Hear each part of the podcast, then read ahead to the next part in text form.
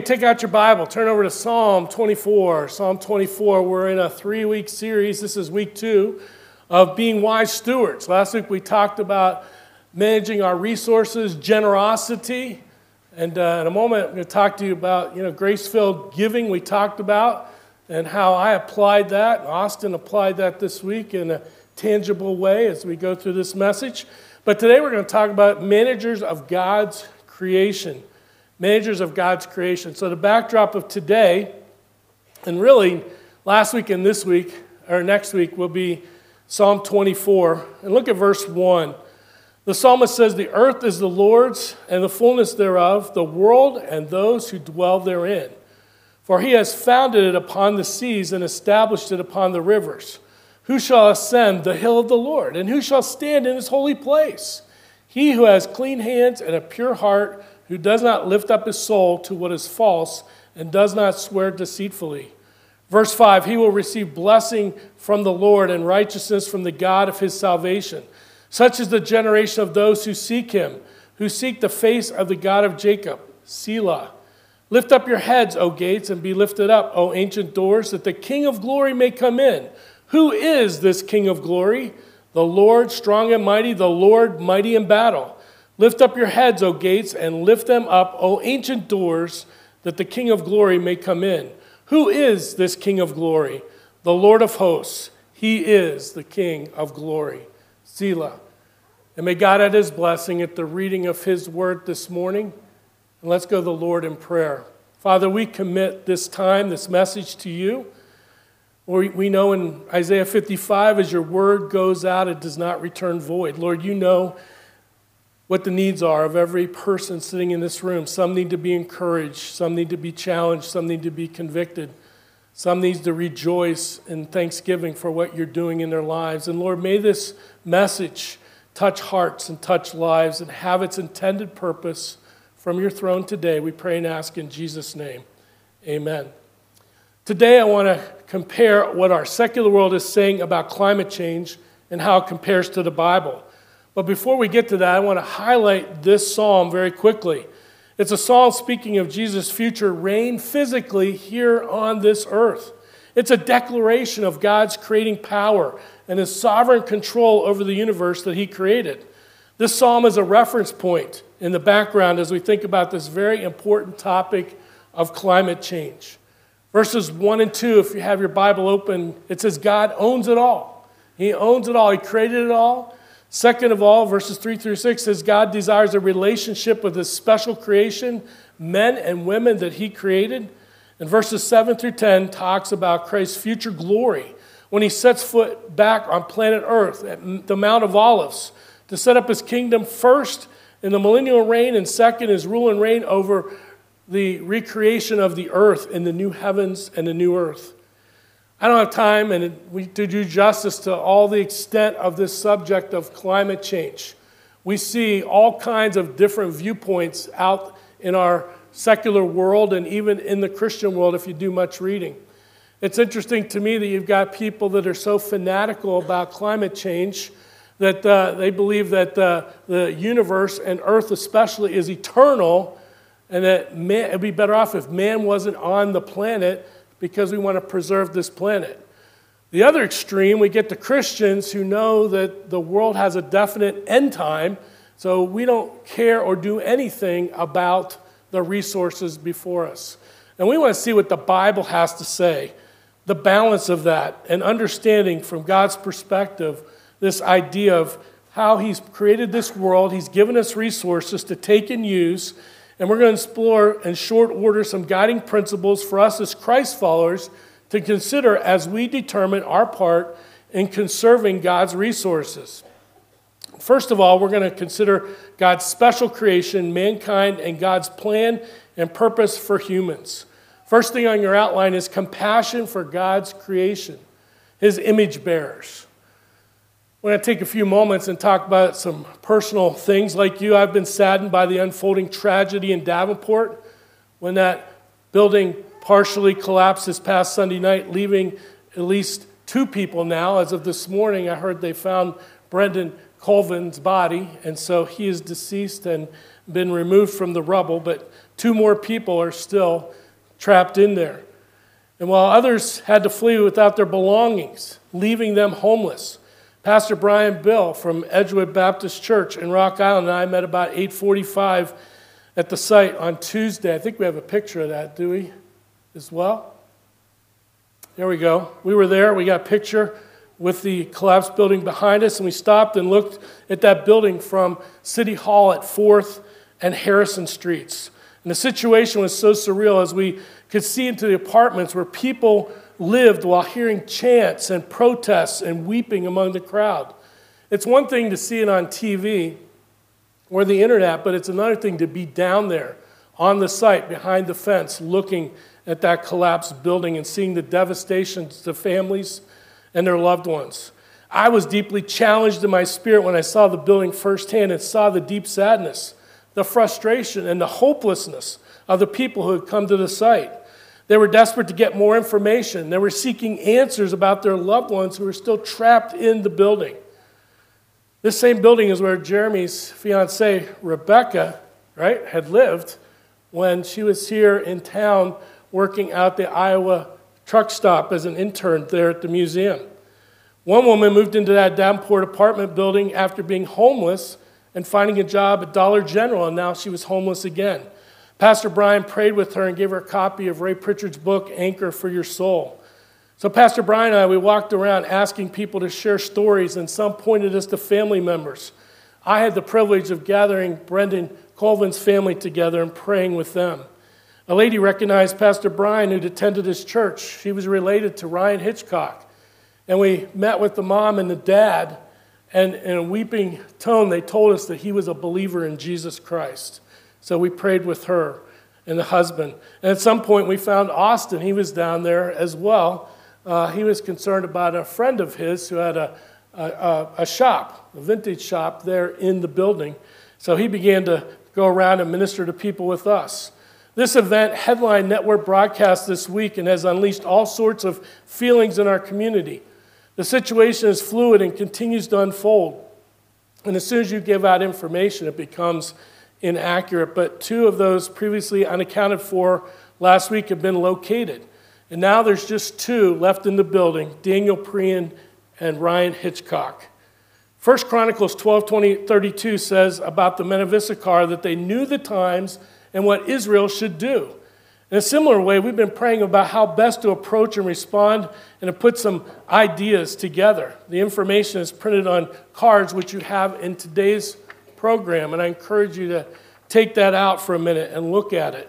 We have some out in the lobby if you didn't get one as well.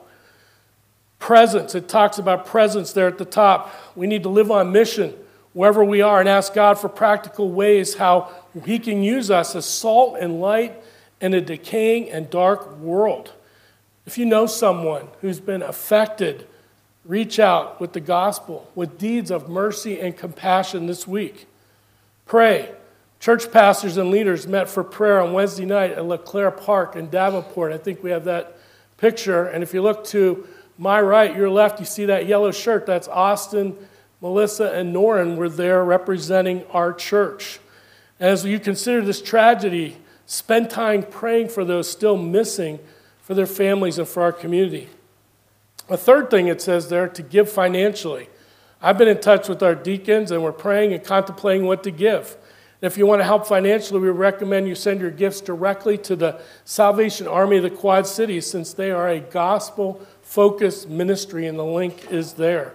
There's a QR code that you could use as well. Donate items. You see places the Salvation Army Ark Family Store, the Salvation Army Family Service Center on Kirkwood, the Riverbend uh, Food Bank, so on. Look for ways to give and help. And lastly, partner with City Church. Good friend of mine, uh, Neil McReynolds, is the pastor just around the corner on Brady Street, the City Church. And we learned that seven of his residents from the Davenport apartment building attend his church. And so they will be helping members with furniture, clothing, and food once they locate permanent housing for them. And there's information if you want to help in some way. This is a fluid situation, so we're going to give all the information we can in real time concerning needs that our church can help with going forward. But this is a way we show compassion for our creation by caring for his image bearers. We see the first point under this main point mankind is lost in this world and the next without God. Mankind is lost in this world and the next without God. Being down on that site on Tuesday for a couple hours was like seeing real time the microcosm of our world today. People were looking for answers. They couldn't find an anchor or a firm foundation to stand on or where to turn amidst this tragedy. And when you stand for Jesus and you're identified as a follower of Christ, you're going to face persecution. Well, Pastor Brian and I and Austin were there at the site. We experienced a lot of anger and vitriol. At one point, while we were in the middle of praying with someone, three women looked at us and started yelling to tell us to get away, to leave, that we were not welcome there. I could tell from one of the t shirts that they did not espouse biblical values, and that's putting it mildly. While we were being berated, another woman came up waving an American flag while loudly propagating her strong political views, which were the exact opposite of the other three, so it became tense. I could tell things were about to get ugly, so Pastor Brian spoke up and said, We're here to help those who are hurting and to offer prayer. We're not here for political reasons. We then walked away and looked for others to pray with. Incidentally, while we were there, a psychic got a hold of a bullhorn and started sharing some crazy things.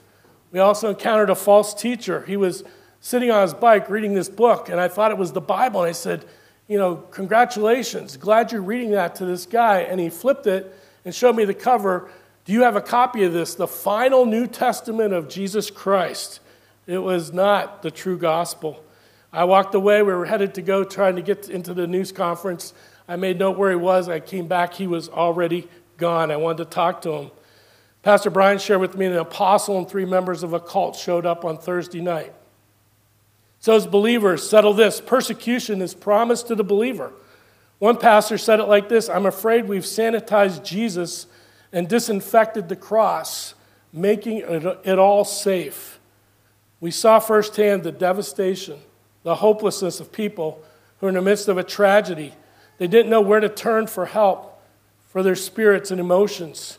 And as I reflected on this encounter, I realized it's like a parable for our roles as believers in our enraged culture today. Instead of espousing our personal or political views as believers, we've been commissioned to present to people, offering them the hope and the healing through the gospel of Jesus Christ. And we're called to be salt and light in a decaying and dark world. And if we don't live on mission, we're just going to yell at each other and people won't hear the gospel. This is also a reminder to persevere when pushback and persecution comes our way. Second point under this here is that mankind needs to be treated with care, dignity, and respect concerning their physical and spiritual needs. We've just outlined a few of those things directly in front of us. We've got the news this morning that a 16 year old boy over here in Crow Creek Quarry drowned yesterday. So we see this all around us. Mankind needs to be treated with care, dignity, and respect concerning their physical and spiritual needs. Psalm 8, the, the, writer of this psalm said, When I look at your heavens, God, the work of your fingers, the moon and the stars, which you've set in place, what is man that you are mindful of him, and the Son of Man that you care for him? Yet you've made him a little lower than the heavenly beings and crowned him with glory and honor. You have given him, man, dominion over the works of your hands. You put all things under his feet, all sheep and oxen, and also the beasts of the field, the birds of the heavens and the fish of the seas, whatever passes along the paths of the seas. In Matthew chapter 9, Jesus was looking at the crowds, and it says, And Jesus went throughout all the cities and villages, teaching in their synagogues, proclaiming the gospel of the kingdom, and healing every disease and every affliction. And when he saw the crowds, he had compassion for them because they were harassed and helpless, like sheep without a shepherd. And then he said to his disciples, The harvest is plentiful, but the laborers are few. Men and women are the highest form of creation as far as God is concerned. God created the birds, the insects, the animals. And we need, to do, we need to do our best to preserve them and treat them with dignity and respect. And we need to do that. But incidentally, it appears there are animals in heaven. We read in Revelation 19 that Jesus will come back to earth on a white horse. If you've read through Revelation, we see pictures of four different colors of horses. But more important than the earth and its resources are human beings. Humans are the focus of a relationship with God, and man, the resources found on this planet are to help mankind to flourish. It says in Genesis 1:26, then God says, "Let us make man in our image after our likeness, and let them have dominion over the fish of the sea and over the birds of the heavens and over the livestock and over all the earth and over every creeping thing that creeps on the earth." So the planet was made to help serve God's special creation, mankind, as well as animals that he created and that Adam named. We are to take care by showing dignity and respect for God's living beings. There's a lot to consider and unpack there, but we have a tangible opportunity right in front of us now here in our community.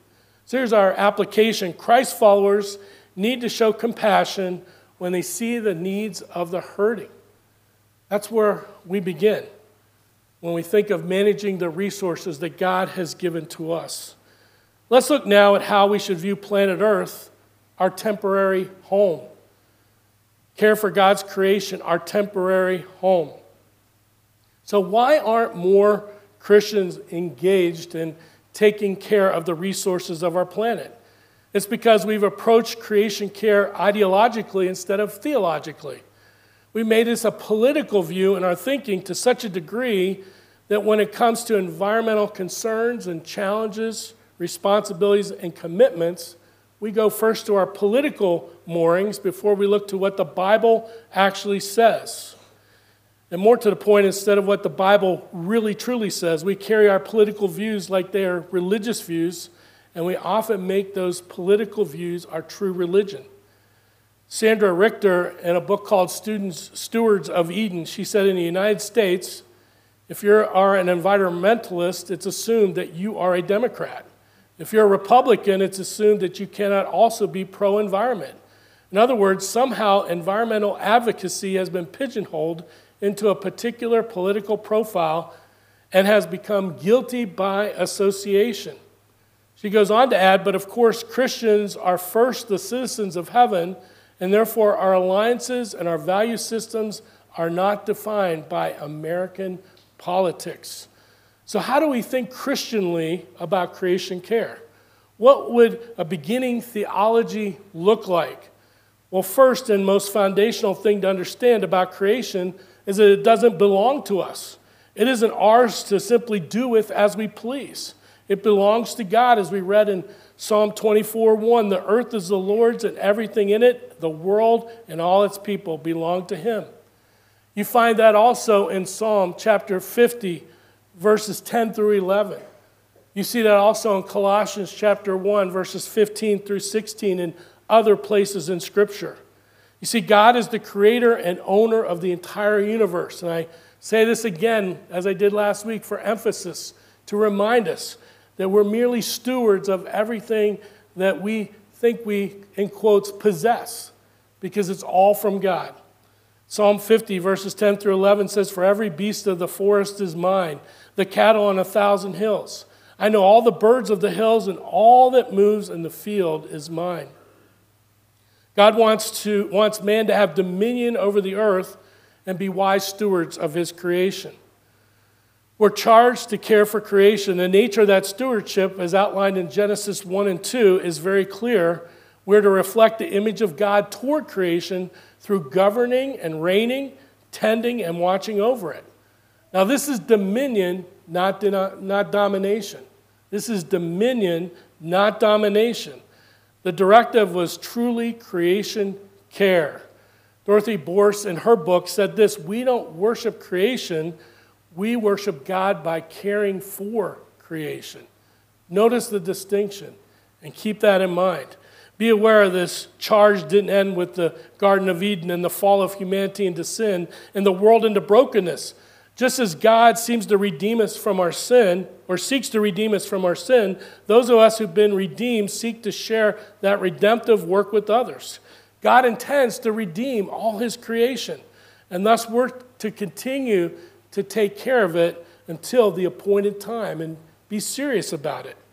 In Romans 8, it really describes where we are in the context of our world at this time. Paul said this in Romans 8. He said, For I consider that the sufferings of this present time are not worth comparing with the glory that is to be revealed to us. For the creation waits with eager longing for the revealing of the sons of God.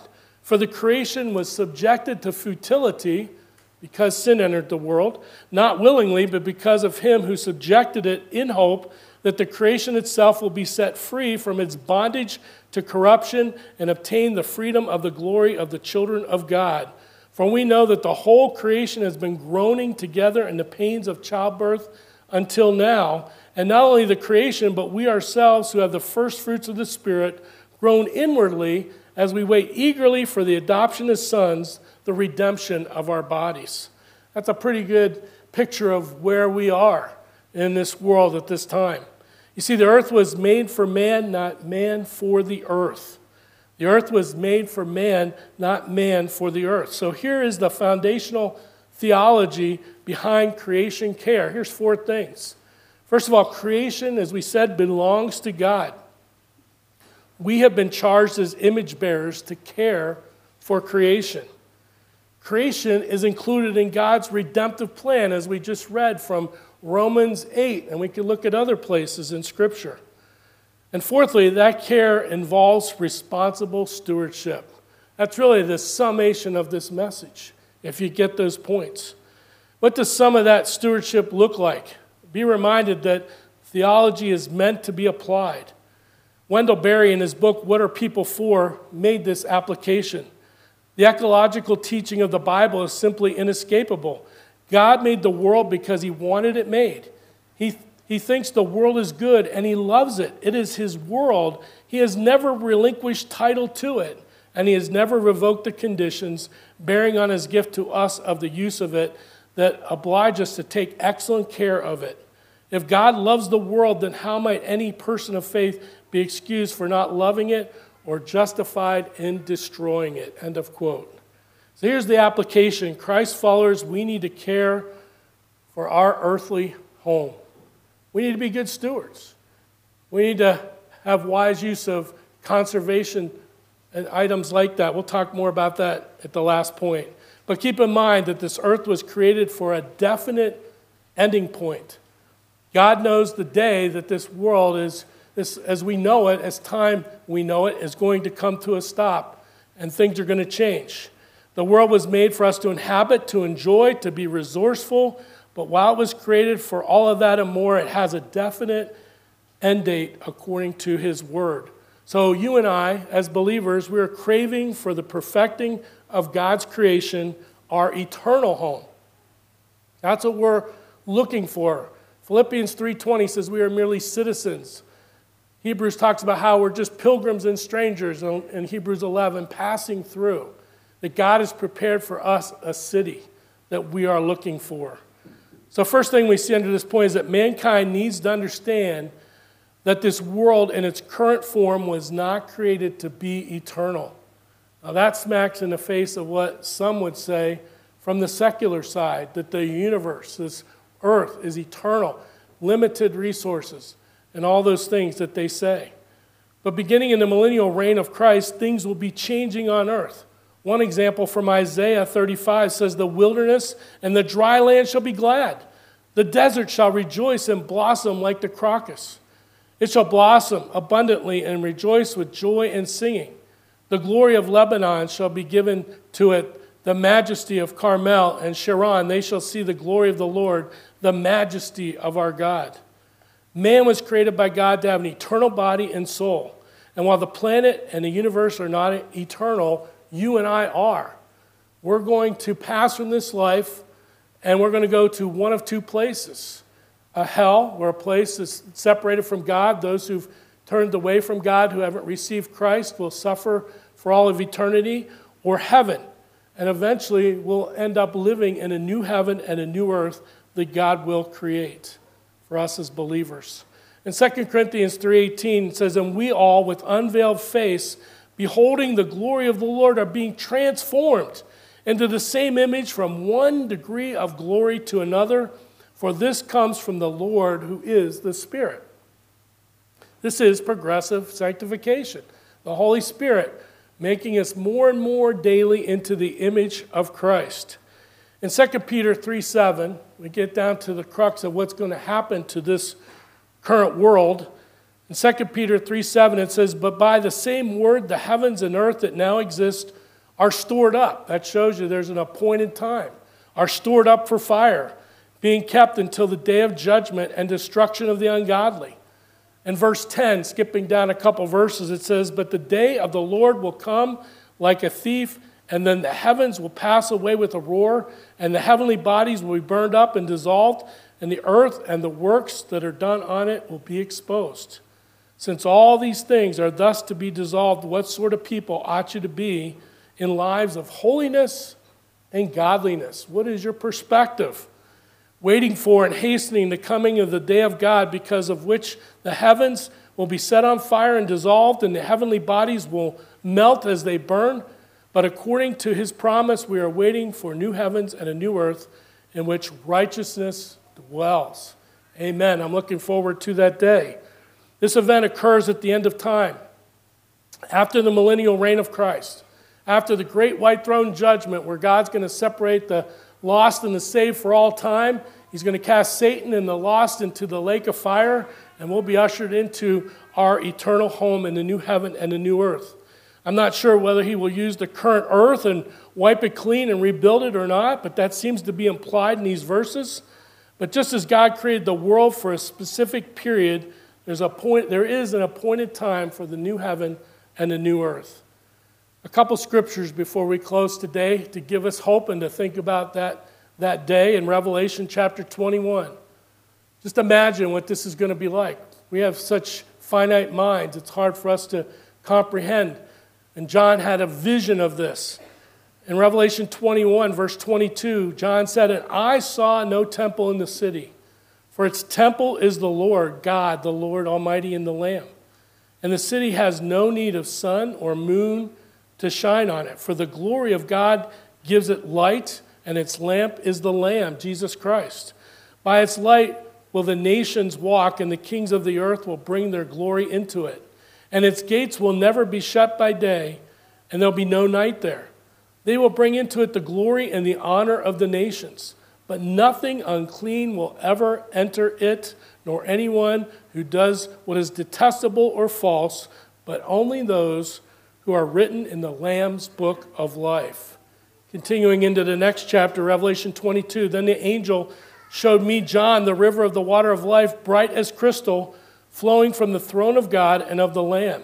And through the middle of the street of the city, also on either side of the river, the tree of life with its 12 kinds of fruit, yielding its fruit each month. The leaves of the tree were for the healing of the nations. No longer will be anything accursed, but the throne of God and of the Lamb will be in it, and his servants will worship him. They will see his face, and his name will be on their foreheads. And night will be no more. They will need no light, or need no light of lamp or sun, for the Lord God will be their light, and they will reign forever and ever. So, our last point here is that mankind needs to be respectful of the resources that God has given to us. Some big things we can do as a state, as a country, to be good stewards of the earth, having a balanced approach to finding renewable energy and over time moving away from the resources that may cause damage to the planet. Fossil fuels are needed for more than transportation. It's needed for a lot of things, and God has provided that resource for us to have. Nuclear energy is a viable source of renewable energy that's becoming safer and safer over time. We see wind farms growing, and solar panels, and electric cars. These can be discussed and explored. These can be improved in over time by private partnerships with the government. Hydroelectric plants that use water to create electricity is another source of renewable energy. But the key word is balance. I was at a family wedding two weeks ago, and my uh, cousin, Debbie Kaplan, She works for NextEra Energy. She's in the upper uh, administration there. She was telling me that there's extremes on both sides, and they're trying to uh, come at this with a balanced approach. They're leading the way on renewable energy. Second of all, working with industrial companies of the world to continue to improve air and water quality by finding efficient ways to deal with pollution and waste. These are difficult discussions to have because not all countries are going to buy into improving while other countries will. And this raises issues. So, what are some things you and I can do on a daily basis? Well, we often hear the public service announcements about things around us that we can do, like recycling working on not being wasteful and teaching our kids how important it is to preserve the water and the food and electricity and so on, the resources that we have some control over. Pick up trash after ourselves and even others that leave trash on the ground. Adjusting our thermostats as we desire at home. And we could go on and on, but we have to do our part, and it's up to each Christ follower's conviction on what to do and how to train the next generation of kids. We can set an example and not go to the furthest extreme while making being good stewards of His creation a natural part of our life. So here's the application Christ followers need to live with hope and preparation for their eternal home. We need to be looking to heaven. We need to realize that this earth is going to dissolve. But there are plenty of resources until the appointed day that God will decide that this world is done and he's going to recreate it and build the new heaven and new earth. We need to live with hope and preparation for our eternal home. Our key thought here is Christ followers, let's have a biblical and balanced approach when it comes to our care of our temporary home while we live here on planet Earth. A biblical and balanced approach. I'll leave you with these three questions and then we'll pray. How can we care for the needs of those who lost their homes, belongings, and some even their loved ones due to the building collapse in Davenport on May 28th? Talk about a very practical application. What can we do individually and as a church? Second of all, how can we best use the resources God has given to us through His creation to take care of our needs, but be a good steward of those resources at the same time? And lastly, knowing that God will provide all the resources we need in our current world to live. How can we use those resources as opportunities to further His kingdom in preparation for Christ's eventual rule and reign on earth? I leave you with those things to ponder and to think about and apply this week. Let's pray.